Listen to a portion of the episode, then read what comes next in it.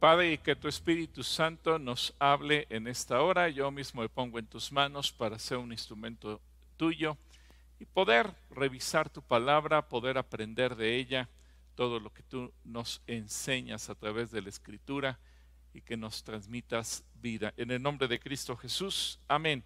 Bueno, pues eh, continuando con nuestra serie sobre el Espíritu, hoy vamos a ver de qué manera podemos involucrar al Espíritu Santo en nuestra vida profesional, porque yo quiero que tú aprendas que es el Espíritu el que crea, el que inspira, el que dirige las profesiones, por cuanto el ser humano recibe su inteligencia de parte de Dios.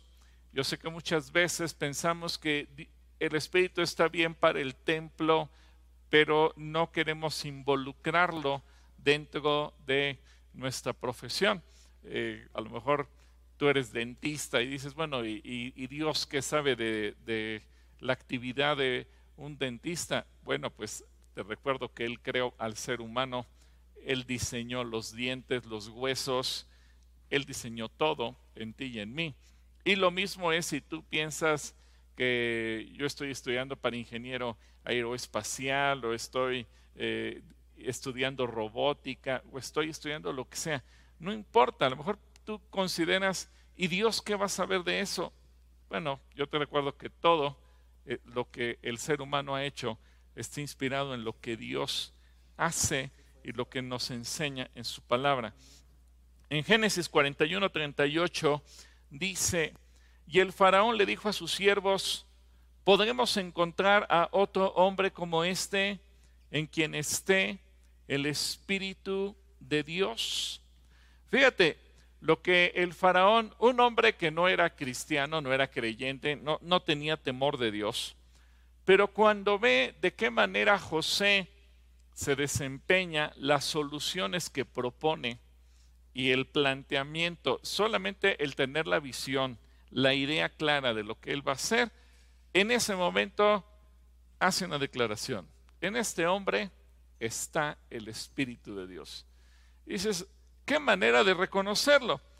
Porque José desarrolló actividades profesionales inspirado y guiado por el Espíritu de Dios. Así que él desarrolló actividades de administrador, de contador público y de tesorero de una manera extraordinaria. Porque él implementó una visión de trabajo con el propósito de salvar al pueblo egipcio y al pueblo, bueno, y a toda la humanidad de la región alrededor de Egipto para salvarlos del hambre y con la idea de, administrar el producto de la tierra durante siete años de mucha abundancia, porque recuerda que venían siete años de mucha escasez. Así que eh, a lo mejor lo que te voy a decir no te, no te va a gustar mucho, pero José es el primer registro en la historia de quien implementa el famoso impuesto sobre la renta. Es decir, el producto del trabajo, el producto de la tierra, aquello que recibimos. Y, José puso una tasa impositiva del 20%. Eh, nunca antes en la historia hay un, registro de qué porcentaje y de qué manera se iba a cobrar o administrar un impuesto. Es más, no solamente lo eh, decreta que se tiene que crear este impuesto, sino que además dice que el gobierno lo tiene que administrar y le da una razón de ser. El gobierno va a administrar el impuesto en favor del pueblo, en favor de la comunidad. Esa es la idea. Bueno, hoy en día estamos eh, en el siglo XXI después de Cristo y en todos los gobiernos de todas partes del mundo se cobran impuestos en algunos el porcentaje es más, en otros tal vez es menos, pero la idea debería de ser que con esos impuestos la gente pueda vivir bien y tengamos los servicios, es decir, el impuesto lo, lo cobre el gobierno con el fin de darle algún tipo de servicio a la comunidad o a la población entera. Ahora, la sabiduría que desarrolló en sus decisiones y, y, en la manera de administrar permitió que Egipto y esas naciones alrededor eh, se pudieran salvar y pudieran salir adelante. Por eso recibió un reconocimiento de todos. En este hombre está el Espíritu de Dios. Ahora, la pregunta sería, ¿cómo involucramos al Espíritu Santo en nuestra vida profesional, en nuestro trabajo, en nuestra actividad laboral, para poder hacer las cosas con excelencia y para poder prosperar? Es decir, traer la, vida espiritual eh, no solamente a la cuestión de pedirle a Dios algo eh, cuando todos los días tú y yo nos levantamos y oramos, no, no pensar que Dios está limitado a la actividad del templo, sino que podamos traerlo a nuestra actividad, a nuestro trabajo, fábrica, oficina, negocio, lo que sea. Porque a veces pensamos, está bien, pero a Dios lo dejo en la casa, o que Dios me acompañe para que me cuide, pero no, no le dejamos el volante para que Él conduzca nuestra vida en la actividad profesional. Ahora, yo quiero ver primeramente contigo que eh, así como en las calaterias se hicieron las preguntas sobre las especialidades médicas y las profesiones que, regularmente eh, se consideran, bueno, eh, vamos a ver que muchas profesiones, hay una diversidad de profesiones que surgen justamente de la palabra de Dios. Si echamos un vistazo a la Biblia, vamos a descubrir que la mayor parte de las profesiones surgen o se mencionan en la palabra de Dios. Pero lo más significativo es que todas ellas son creadas, son inspiradas o son dirigidas por el Espíritu Santo, cubriendo todas las áreas del saber y del conocimiento humano, desde la ciencia, la tecnología, las artes, las letras, las humanidades, la administración y la justicia. Vamos a comenzar con una, el derecho. El derecho es una de las eh, áreas más importantes porque en todo país existen leyes y tenemos que eh, caminar de una manera correcta. Cuando David fue rey y le toca a él administrar la justicia porque es eh, el hombre más importante del pueblo de Israel, él hizo la siguiente oración en el Salmo 119, versículos 98 al 100. Tus mandatos me hacen más sabio que mis enemigos, pues me guían constantemente. Así es, tengo mejor percepción que mis maestros, porque siempre pienso en tus leyes. Hasta hoy soy más sabio que los ancianos, porque he obedecido tus mandamientos. Fíjate, la oración que él hace para poderlo poner en práctica. David lo declara como una persona de gobierno que sabe que tiene que administrar la justicia. Pero, ¿qué dice la Biblia al respecto? Por ejemplo, una nación ha de tener una ley que le permita vivir en orden, en paz y seguridad. Si hay naciones que de repente se descarrían y tú ves que viven en pobreza, eh, eh, que cada vez hay más pobres, ves una nación que hay violencia, ves en una nación donde hay corrupción, es porque sus leyes están mal. Deuteronomio capítulo 4, versículos 5 al 8 esto fue lo que Dios le dijo a el pueblo de Israel y así lo entendió Moisés. Nuestro Dios me ha ordenado enseñarles todos sus mandamientos para que ustedes los obedezcan en el territorio que van a ocupar. Así cuando los demás pueblos oigan hablar de ellos, dirán que ustedes son un gran pueblo, sabio y entendido, pues tienen buenas enseñanzas y saben obedecerlas.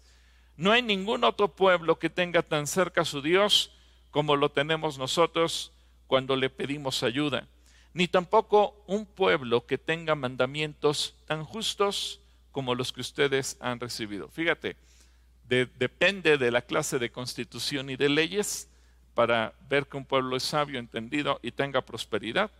Así que como iglesia tenemos que procurar que nuestro país busque salir adelante y buscar que nuestras leyes tengan fundamentos sólidos de derecho y de justicia, pero de acuerdo a lo que Dios estipula. Eso nos va a traer paz y prosperidad. Eso no significa que busquemos que México sea un país religioso, no, pero sí que sus preceptos y mandamientos, su constitución, marquen leyes justas de acuerdo a lo que es bueno.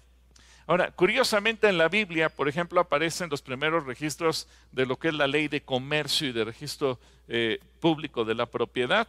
¿Recuerdas cuando murió Sara y Abraham quiere comprar un terreno, una cueva en donde pueda sepultarla y hace una, eh, un acuerdo comercial con los hititas, dice Génesis 23, 16, y Abraham aceptó el precio fijado por Efrón y ante los hititas como testigos entregó a Efrón la cantidad establecida, es decir, 400 monedas.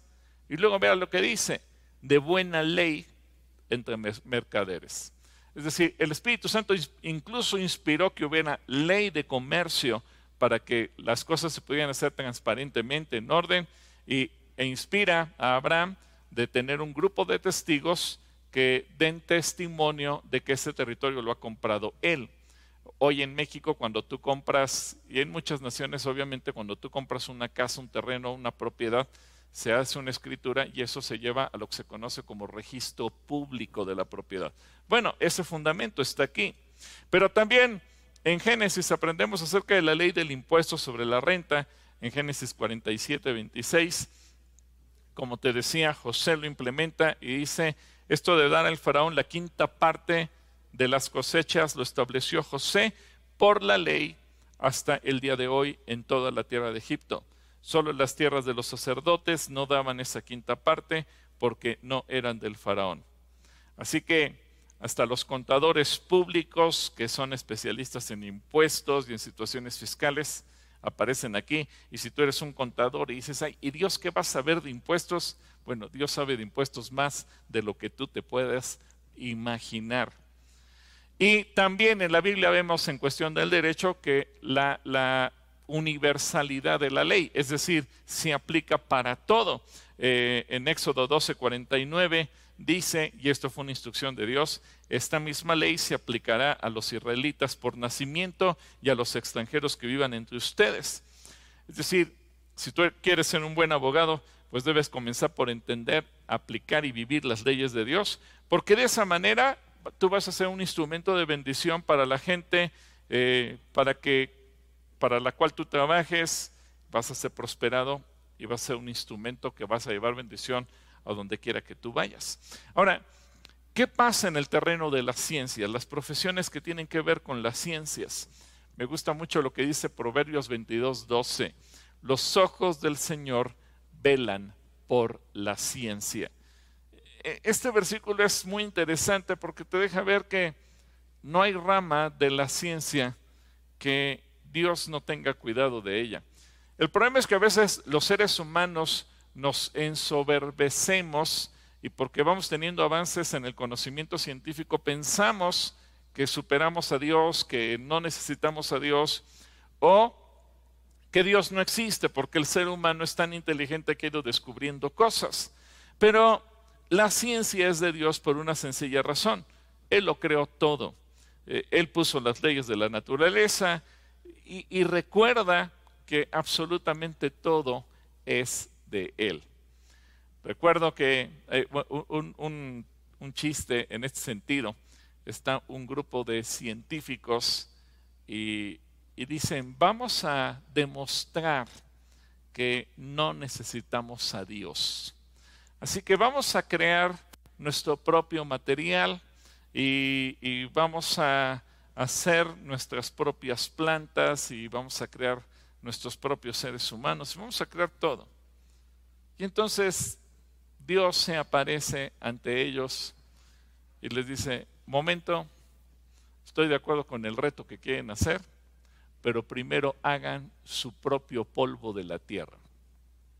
Obviamente no lo iban a poder hacer porque todo lo que existe es creación de Dios. Así que absolutamente todo lo que tú y yo vemos y tenemos, todo es de Él. Así que, aunque tenga relativamente pocos siglos que se descubrieron las leyes de la naturaleza y que fueron descritas por personajes como Newton y, muchos más, bueno, eso no significa que Dios no sea un entendido de ellas. En las leyes de la naturaleza observamos la divinidad de nuestro Señor porque las leyes son verdaderas, es decir, nunca se han producido observaciones repetidas que las contradigan, a menos que Dios mismo lo haga lo que conocemos como milagros. Es decir, eh, a lo mejor un objeto pesado no va a flotar en el agua a menos que Dios lo haga flotar. O, como hemos leído en otras ocasiones, en la escritura. Bueno, Dios puede hacer que se retroceda la sombra de la tierra y demás, pero el, Señor puede hacer que gire el, planeta en sentido contrario. Dios puede hacer lo que Él quiera. Pero las leyes son verdaderas porque a menos que Dios no haga un milagro, eh, finalmente las leyes siempre se van a cumplir. Son universales, es decir, en cualquier punto del planeta o del universo se, se llegan a cumplir. Son simples porque normalmente se expresan en los términos de una ecuación matemática y a veces eso se puede describir en una frase muy sencilla. Son absolutas porque nada en el universo puede afectarles. Son estables porque no han cambiado desde que Dios creó eh, los cielos y la tierra. Y son, y como él mismo dijo, eso sucederá desde el día de la creación hasta que Él venga nuevamente. Y son omnipresentes porque todo el universo las cumple, no hay nada que pueda contradecirlo. En general, bueno, expresan esa eh, homogeneidad o simetría existente en el espacio y en el tiempo. Y las leyes físicas se distinguen de las teorías científicas por su simplicidad. Dios es muy simple, Dios no hizo nada complejo. Y las teorías científicas suelen ser más complejas que las leyes.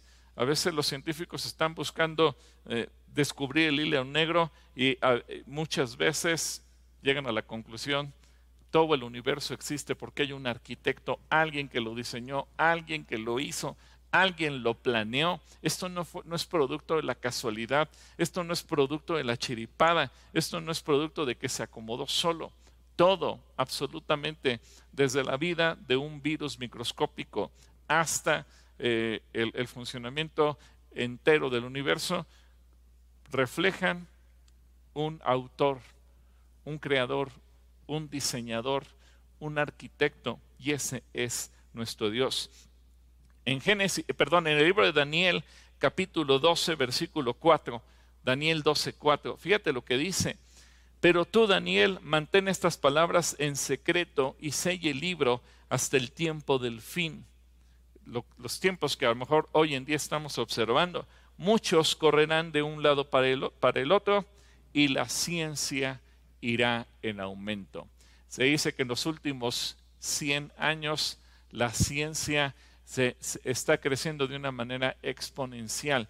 Quizás la historia o en el conocimiento del ser humano hasta finales del siglo XIX se mantuvo e iba creciendo de una manera muy sencilla.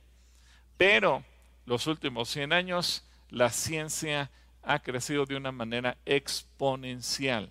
Es decir, eh, muchas veces de una semana a la otra se duplican los conocimientos.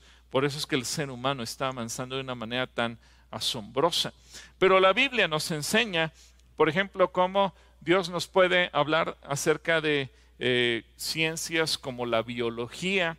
Eh, en primer libro de Reyes, capítulo 4, versículo 29 al 34, cuando Salomón pidió sabiduría, dice que Dios le dio a Salomón muchísima sabiduría y gran entendimiento y un conocimiento tan vasto como la arena de a la orilla del mar de hecho, su sabiduría superaba a la de todos los sabios de Oriente y a la de los sabios de Egipto. Era más sabio que cualquier otro. Entre ellos, Etán, el Esraíta, y los hijos de Mahol, Gemán, Calcol y Darda. Su fama se extendía por todas las naciones vecinas. Compuso unos tres mil proverbios y escribió mil cinco canciones. Fíjate, si tú eres un chico que está pensando qué voy a estudiar, o, estás en la preparatoria, o en la universidad, o en la secundaria, ve que Dios te puede dar sabiduría para escribir poemas o canciones. Mil cinco canciones. Además, dice el versículo 33, pon atención a esto. Podía hablar con autoridad acerca de todo tipo de plantas, desde el gran cedro del Líbano hasta el diminuto hisopo que crece en las grietas y en las paredes. También era versado en materia de animales, aves, reptiles y peces. Yo creo que Salomón era una especie de youtuber con millones de seguidores, podría ser el día de hoy, porque eso le trajo mucha fortuna. Dice el versículo 34, y los reyes de todas las naciones enviaban a sus embajadores a escuchar la sabiduría de Salomón. Pero no creas que venían día gratis, venían con oro, venían con plata, venían con pavos reales, venían con caballos, venían con infinidad de cosas. Y eso enriqueció a Salomón, para que veas que la gente eh, con la sabiduría también puede ah, vivir dando eh, sus conocimientos a otros.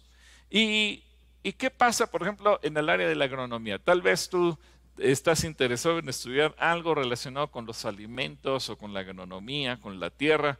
Bueno, Isaías capítulo 28, versículo 23 al 29 dice, escuchen y oigan mi voz, presten atención y oigan mis palabras. ¿Acaso para sembrar se pasa arando el labrador todo el día, abriendo y rastrillando su tierra? No necesita su superficie y siembra eneldo y esparce comino y siembra trigo en hileras, cebada en su debido lugar y centeno dentro de sus límites. Pon atención al versículo 26, porque su Dios lo instruye y le enseña cómo hacerlo. Fíjate cómo aún el trabajo en la tierra no es producto del análisis del ser humano, sino que es Dios el que le ha dado la sabiduría pues no se trilla el eneldo con el trillo, eh, ni se hace girar la rueda de carreta sobre el comino, sino que con vara se sacude el eneldo y con palo el comino. El grano es triturado, pero no lo seguirán trillando indefinidamente, debido a que la rueda de la carreta y sus caballos lo dañarán, no lo triturarán más. También esto procede del Señor de los ejércitos que ha hecho maravilloso su consejo y grande su sabiduría. Quiero que veas esto, lo que Salomón sabía acerca de la, de la ciencia de los animales de, y de cualquier otra área, o bien lo que Isaías expone, ambas cosas provienen del Espíritu de Dios. Y notemos que también lo, aparecen aquí los procesos. Si tú eres un ingeniero industrial, y, eres de esas personas que ah, eh, revisan logística, procesos, tiempos y movimientos, bueno, ve que todo eso proviene del Espíritu de Dios. ¿Y qué pasa si tal vez tú eres de esas personas que estás más interesado en las áreas de humanidades y administrativas? Bueno, ya vimos que el Espíritu de Dios inspiró a José en la labor administrativa de impuestos y demás. Bueno, en Daniel capítulo 1, versículo 17 al 21 dice, a estos cuatro muchachos les dio conocimiento e inteligencia en todas las letras y ciencias, y Daniel tuvo entendimiento en toda visión y sueños. Así que a lo mejor hay chicos aquí que, están pensando en estudiar eh, filosofía, o literatura o idiomas o cualquier otra cosa. Quiero que veas que Dios es el que da la sabiduría aún en este tipo de materias. Ahí mismo en Daniel eh, seguimos, seguimos leyendo y dice, cada vez que el rey los consultaba sobre cualquier asunto que exigiera sabiduría y juicio equilibrado, los encontraba, ¿cuántas veces? Diez veces más capaces que todos los magos y brujos de su reino. Daniel permaneció en el servicio real hasta el primer año del rey Ciro. Es decir, Daniel pasó por el, gobierno de Nabucodonosor, de Belsasar, de Darío, de Ciro, un hombre que rompió límites, que rompió fronteras, un hombre que pudo gobernar tanto para un reino como para el reino enemigo o adversario, y que siempre estuvo dentro de los primeros lugares a nivel de gobierno. ¿Por qué? Porque el Espíritu Santo le dio la capacidad para desarrollarse en la vida profesional, le dio la capacidad para ser mejor que los demás. Y no solamente a Daniel, vemos que también sus amigos estaban incluidos en ello. ¿Por qué? Porque el Espíritu de Dios estaba con ellos. Yo creo que tú necesitas tener ese, esa certeza de que el Espíritu de Dios está contigo. Eh, fíjate bien, cuando una persona está metida con el Espíritu, el Señor te va a dar sabiduría y te va a dar inteligencia.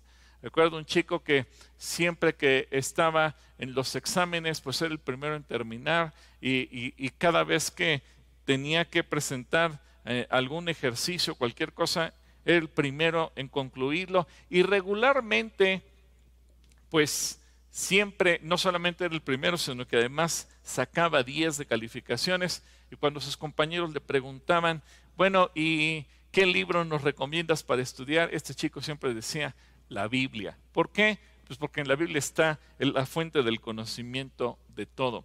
Así que no importa el área de las ciencias, si te gustan las humanidades, las administrativas, Dios lo eh, diseña, lo enseña todo.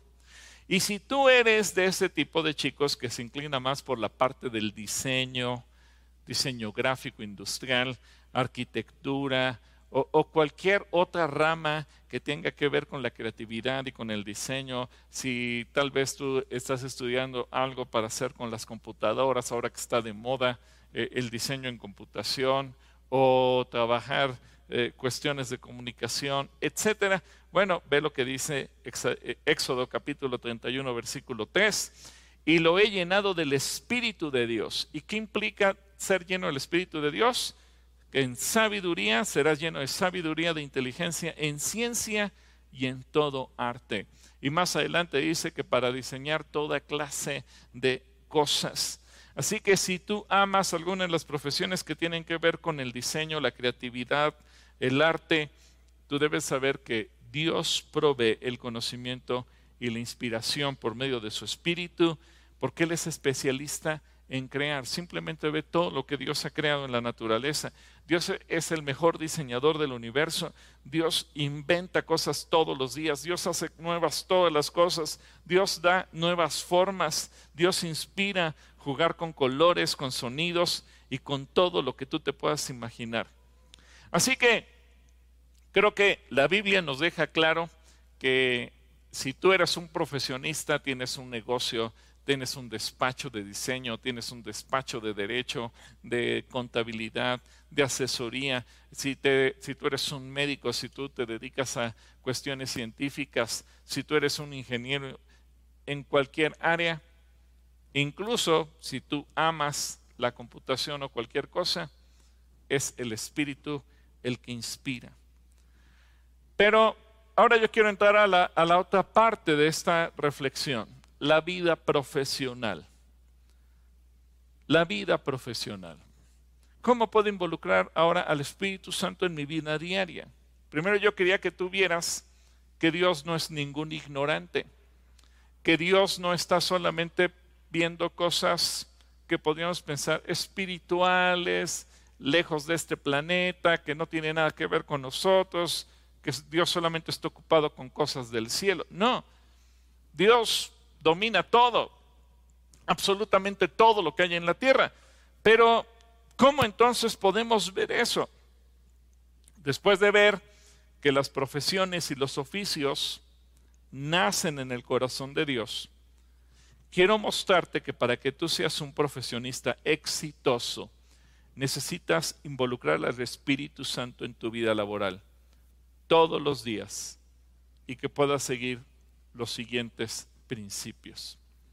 Fíjate, yo he conocido a muchos cristianos que a veces son muy buenos en lo que hacen y a lo mejor te llama la dirección de la empresa y te dice te voy a ser jefe de, un departamento, gerente.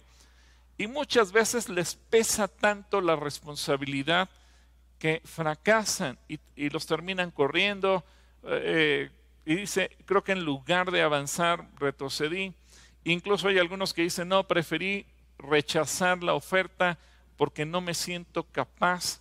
Bueno, la Biblia nos ofrece también muchas enseñanzas de cómo hacerlo. Si tú eres una persona que tiene una responsabilidad, tú eres eh, una persona que tal vez eres un jefe o tienes tu propia empresa, bueno, hay un principio que la Biblia enseña para que las cosas funcionen bien, la distribución del trabajo. La distribución del trabajo. Números capítulo 11, versículo 17. Números 11, 17, que dice, yo descenderé y ahí hablaré contigo.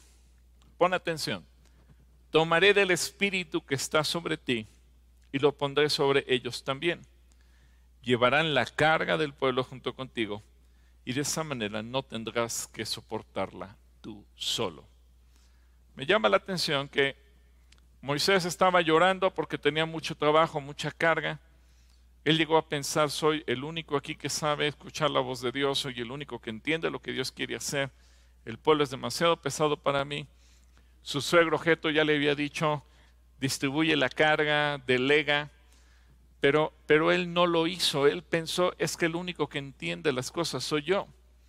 Y cuando va y le llora a Dios y le dice, Señor, mejor quítame la vida, mira, tú no tienes misericordia de mí, ¿por qué me tienes esta carga tan pesada? Dios no, lo, no, no le respondió diciéndole, ay, pobrecito de mi hijo Moisés. No, lo que Dios le dice es, delega, distribuye. Y un principio claro que el Espíritu Santo enseña es a delegar el trabajo en otros. Jesucristo lo hizo cuando Él vino a la tierra en su ministerio. A veces solamente recordamos los milagros que Él hizo, pero a veces pasamos de largo que Jesús mandó a sus discípulos para que ellos también sanaran a los enfermos y ellos también predicaran el Evangelio. Así que e, el principio de delegar el trabajo en otros, así como saber trabajar en equipo, no creas ni pretendas hacer las cosas tú solo, porque entonces fracasarás. Y así como eh, si tú anhelas ser exitoso, tienes que aprender a trabajar en unidad y en equipo para poder delegar en otros muchas tareas que tú crees que los demás las van a hacer mal porque el único que las va a hacer bien eres tú. Pero fíjate el principio, que el mismo espíritu que te dirige a ti sea el espíritu que dirija a otros. Esto me llamó la atención. Dice, el espíritu que está en ti va a estar en los demás. No es que tú seas inspirado y los demás no. Es el mismo espíritu. Y eso te garantizará éxito. En segundo lugar, el Espíritu de Dios nos habla de liderazgo. Creo que algo que Dios anhela es que sus hijos podamos brillar, así como eh, lo vemos en el libro de Daniel, que él y sus amigos eran, eran diez veces mejores que los demás, por una razón, porque el Espíritu estaba con ellos. Y si el Espíritu está contigo, no vas a ser peor que los demás. Si el Espíritu está contigo, vas a ser mejor que los demás. En el Salmo 27, 18 dice, y el Señor dijo a Moisés, toma a Josué, hijo de Nun, en quien está el Espíritu, y pon tu mano sobre él. Ahora, Josué iba a asumir la responsabilidad del liderazgo del pueblo, pero Dios no lo iba a lanzar así, simplemente porque fue entrenado y capacitado. Funciones que fueron necesarias, sí. Pero además del entrenamiento y la capacitación, dice, este hombre no va a poder solo, sino que necesita de mi espíritu. Y a veces tú puedes decir, oye, pero es que yo ya he tomado muchos cursos de capacitación, de entrenamiento. Qué bueno, felicidades. La capacitación y el entrenamiento siempre van a enriquecer tu intelecto y tal vez tus habilidades. Pero ahora necesitas del Espíritu de Dios, que es el que hará que las cosas funcionen. Y si tu función es de encargado, jefe, gerente o director de área, de departamento, de sucursal en una empresa, Incluso si tú eres el dueño, pues debes aprender a ejercitar el liderazgo. Pero el mejor liderazgo no es el que nos enseña el mundo, sino el que nos enseña el Espíritu y que Jesús nos pone ejemplo. En Marcos 9:35 dice, entonces Jesús se sentó, llamó a los doce discípulos y les dijo, si alguno de ustedes quiere ser el más importante, deberá ocupar el último lugar y ser el servidor de todos los demás. Así que si tú quieres ser un buen líder, tienes que ser un líder con las características de Jesús, el líder más importante de la historia.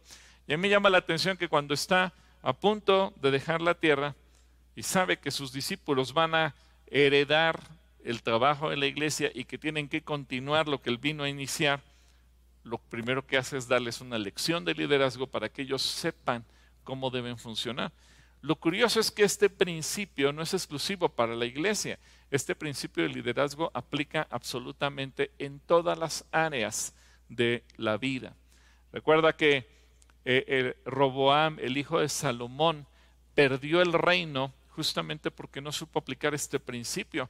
Dice que cuando vino el pueblo y le demandó atención y servicio y disminución de la carga, él consultó a los ancianos y los ancianos dijeron, sírveles y el pueblo te va a servir. Pero cuando fue con los más chavos, le dijeron, no, ¿qué sírveles?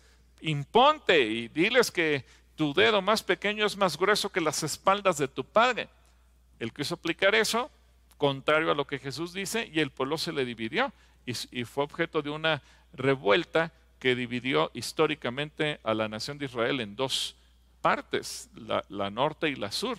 Así que si tú quieres que las cosas funcionen bien en tu trabajo, aplica los principios del Espíritu de Dios, no los que puedas leer en algún otro lado. En tercer lugar, algo que el Espíritu Santo te quiere dar es competencia, es decir, la habilidad de ser bueno, excelente, extraordinario, ser de los mejores. No, no ser de los que del montón acaban de pasar las Olimpiadas y bueno, pues aplaudimos a los que ganaron alguna medalla, pero tristemente la mayor parte de la delegación pues simplemente dijo, pues tuve la experiencia de, de participar. El Espíritu de Dios no es así. Por eso me gustaron los testimonios de dos, tres atletas cristianos que salieron con medalla de oro y dijeron, gloria a Dios. Y eso dices, qué padre que alguien pueda dar testimonio que aún en el deporte se puede destacar cuando el Espíritu de Dios está conmigo. Porque entonces podemos decir, no, no, es una mentira, no es una teoría, no es una falacia. Cuando el Espíritu está con nosotros somos competentes. Daniel capítulo 5 versículo 11 dice, hay un hombre en su reino en quien vive el Espíritu de los dioses santos. Durante el reinado de Nabucodonosor, este hombre demostró percepción, entendimiento y sabiduría como la que tienen los dioses. El rey que precedió a usted, o sea, su antecesor, el rey Nabucodonosor, lo nombró jefe de todos los magos, los brujos, los astrólogos y los adivinos de Babilonia. Mira, el problema de mucha gente, aún cristianos, es que no son competentes. Es decir, no es buena en lo que hace.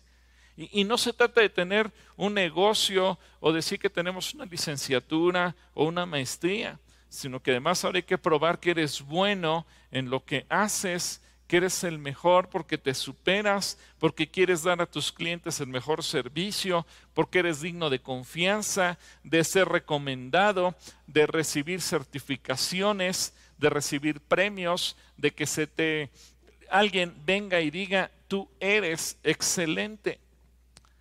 Te hemos venido hablando acerca del Colegio Calacuaya Nueva, pero déjame decirte, no es simplemente el decirte soy el colegio de la iglesia, es un colegio que se ha certificado para ser un colegio con estándares internacionales y nos ha costado trabajo, sí, porque no es decir yo soy bueno, ahora necesito que alguien venga, me haga una auditoría de calidad, una auditoría eh, eh, en cuestión educativa, académica, planes de estudio, maestros, idiomas extranjeros para que puedan decir, realmente tienes la certificación internacional y no nos conformamos a ser un colegio más dentro de todos los colegios que hay, dentro de la mediocridad educativa mexicana. No es solo hacerle publicidad aquí porque es el colegio de la iglesia, sino porque queremos que una autoridad en el área educativa venga y nos evalúe, nos califique y nos diga si tenemos que mejorar algo para ser excelentes, mejorar nuestro servicio, y entonces recibió una certificación como colegio modelo, es decir, digno de ser imitado en el área académica, en la calidad educativa. Y lo hemos logrado. Y no buscamos solamente mantenerlo, sino acrecentarlo. Casa Asistencia, por ejemplo, se ha posicionado como la mejor institución del Estado de México y una de las mejores en el país. Por esas razones que hemos recibido también varios premios y certificaciones. Y cada año vienen y nos certifican que de una institución y de otra y de otra. Y a veces eh, eh, el equipo interdisciplinario dicen, oye, hay que pararle, son demasiadas certificaciones. Sí, pero ser competente te obliga a ello. Yo agradezco por el trabajo tanto de todo el, equipo de profesores, de académico de, y administrativo del colegio, como por todo el equipo que trabaja en Casa Asistencia, porque eso ha permitido que seamos dos instituciones, una en el área social y otra en el área educativa, no del montón, sino que podamos decir, el Espíritu de Dios está con nosotros. Y no es por vanidad, sino para glorificar al Señor y para mostrar que somos hijos de Dios. En Daniel capítulo 5, versículo 14, otra vez le vuelven a decir, he oído de ti, el Espíritu de los dioses está en ti y que la luz, la inteligencia y la extraordinaria sabiduría se hallan en ti. El hecho de que un pagano le dijera eso a Daniel equivale a un reconocimiento, una certificación por parte de las autoridades civiles de cualquier tipo. En el capítulo 6, versículo 3 le dicen, dice, en es por este, pero este mismo Daniel sobresalía sobre los funcionarios y sátrapas los sátrapas eran como los ministros o secretarios de Estado, porque había en él un espíritu extraordinario, de modo que el rey pensó ponerlo sobre todo el reino. Es que cuando el Espíritu de Dios está en ti, se hace lo extraordinario en ti y a través de ti, y te hace brillar y que seas considerado como el mejor y como el que más brilla. En 2 Corintios capítulo 3 versículo 5 el apóstol Pablo no se podía quedar callado en este sentido y dice, y no es que creamos, no es que nos creamos competentes por nosotros mismos, como si esa competencia nuestra surgiera de nuestra propia capacidad, nuestra competencia proviene de Dios. A ti será, si tú vas a ser tan competente como busques al Señor y le des lugar en tu vida profesional cuando tú le permitas manejar tu negocio, cuando le permitas manejar tu profesión, tus actividades y todo lo que hagas en el ámbito laboral. Si tú eres un dentista, decir, Señor, antes de sacar una muela voy a poner esto en tus manos. Si tú eres un médico, si tú eres un abogado, si tú eres un ingeniero, antes de hacer un diseño, antes de hacer un cálculo, si tú eres un mecánico, antes de reparar un vehículo, antes de hacer cualquier cosa, porque el Espíritu te a hacer extraordinario. En cuarto lugar, la rectitud. Obviamente si el Espíritu está contigo, no solamente vas a ser extraordinario, no solamente vas a ser un líder, no solamente vas a delegar trabajo, también vas a caminar en rectitud. Y eso se debe de notar. En el Salmo 143, versículo 10 dice, Tú eres mi Dios, enséñame a hacer tu voluntad y que tu buen espíritu me guíe por caminos rectos. Es el espíritu el que te va a guiar por el camino de la rectitud, de la integridad, de la honestidad. Características tan necesarias y tan indispensables en cualquier actividad profesional, laboral, comercial.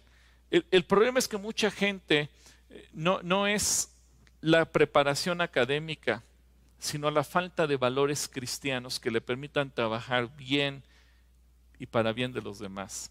Que si tú eres un, un una persona que tiene un negocio, un oficio, y te dan un anticipo, no te lo gastes, sino que hagas y cumplas con el trabajo.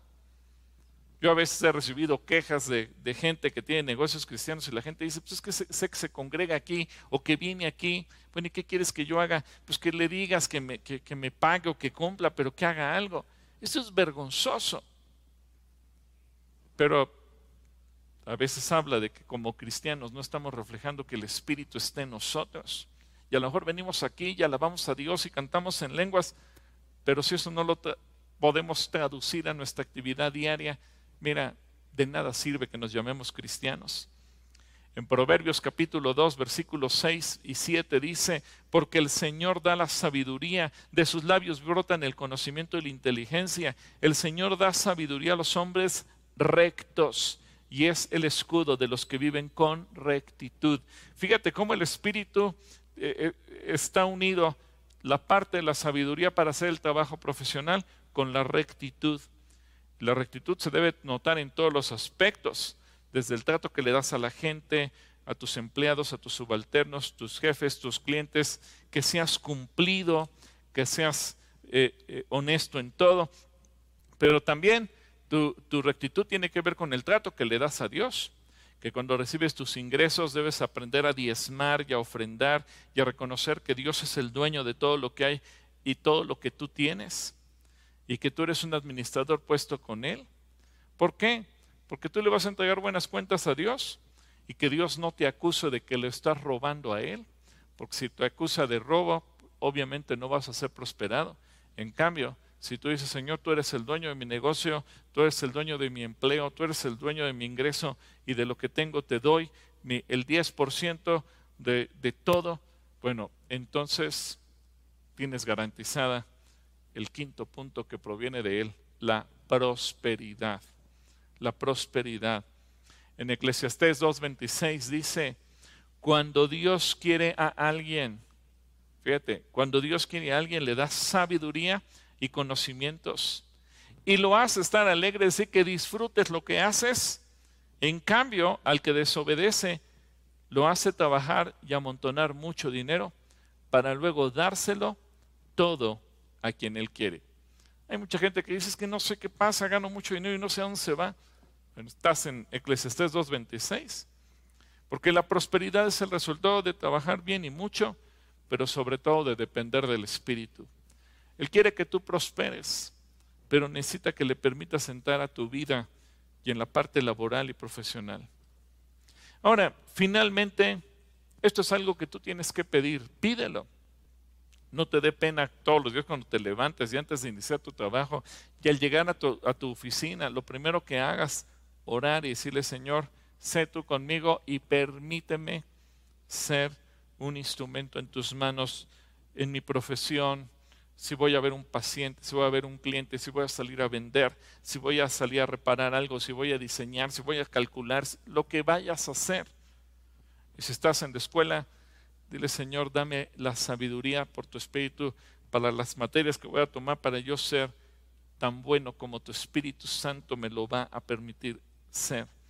En Colosenses 1, 9 y 10 dice, por eso nosotros desde el día que lo supimos, no cesamos de orar por ustedes y de pedir que Dios los llene, fíjate bien, de conocimiento de su voluntad en toda sabiduría e inteligencia espiritual. Qué interesante. ¿eh? Sabiduría e inteligencia espiritual. Es decir, lo que va a dominar sobre todo es lo que proviene del Espíritu. ¿Para qué? Para que vivan como es digno del Señor, es decir, siempre haciendo todo lo que a Él le agrada, produciendo los frutos de toda buena obra y creciendo en el conocimiento de Dios. Y esos frutos tienen que ver con todo lo que tú haces. Frutos en tu vida, en tu trabajo, en tu negocio, en tu empleo, en todo. Ora por ello. No creas que Dios es ignorante, no pienses que Dios no puede, no subestimes el poder y la grandeza de Dios.